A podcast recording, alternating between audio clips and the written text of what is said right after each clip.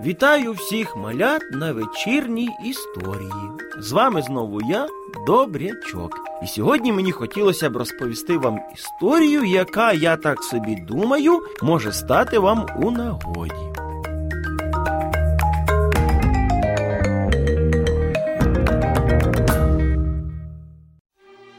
Олег, а так звали нашого хлопчика, дуже полюбляв гратися в різні ігри, ну саме на подвір'ї. Батьків це, звісно, радувало, але клопотів це приносило немало. Адже на вулиці дуже легко знайти пригоди. Хе-хе, чи не так? Мамо, мамо, кличе Олег, заходячи до будинку. Що трапилось?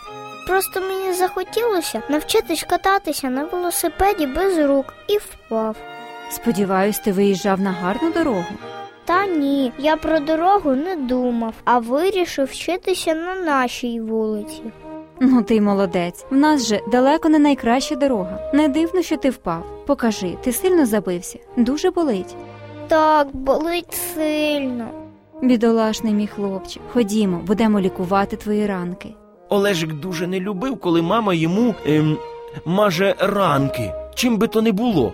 Але на цей раз він зібрався як справжній мужчина і пішов. Після всіх необхідних процедур, перед тим як відпустити Олешка на вулицю, мама йому та й каже: Синку, я добре знаю, як ти полюбляєш потрапляти у різні халепи, тому я хочу тебе попередити, що у нас на районі нещодавно робили ремонтні роботи. Так, пам'ятаю, і що? А те, що люк до цих пір не закрили, тому будь дуже уважним, якщо будеш гратись у тому районі. Мамо, та не переймайся, я в тебе уважний хлопчик. Я знаю, який ти в мене уважний, тому й кажу, щоб був обережним. Ну, гаразд, я пішов грати. Зачекай, ще я хотіла тобі сказати, щоб ти зі своїми друзями налазив на дерево, яке біля сусіднього дому. Чому? Що ж з ним не так? Сьогодні, проходячи повз нього, я помітила, що воно дуже швидко почало висихати, тому гілочки вже не такі міцні, як раніше. Я все зрозумів. Мені можна вже йти? Так, іди. Олег помчав до свого друга на вулицю. І як тільки но він переступив поріг дому, то все забув, про що йому мама говорила. Нарешті я тебе дочекався. Нарешті я вийшов. Що, знову мама? Ага, вона вважає, що я ще зовсім маленький хлопчик. Мене так само. Як вони не розуміють, що ми вже виросли? І не кажи. Куди підемо гратись? Не знаю. То може підемо пограємось на дереві? На якому? Ну, на нашому улюбленому. Можна було б, але мені мама казала, що воно вже висихає, тому небезпечно по ньому лазити. Я тебе прошу, мами завжди все перебільшують. Можливо, ти і правий. Побігли.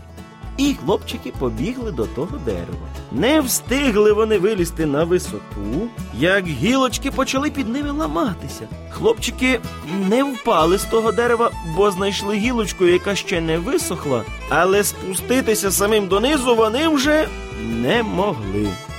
Що ж робити? Олег, дивись, де наш сусід? Може, його попросимо нам допомогти? Давай, головне, щоб мама про це не дізналася.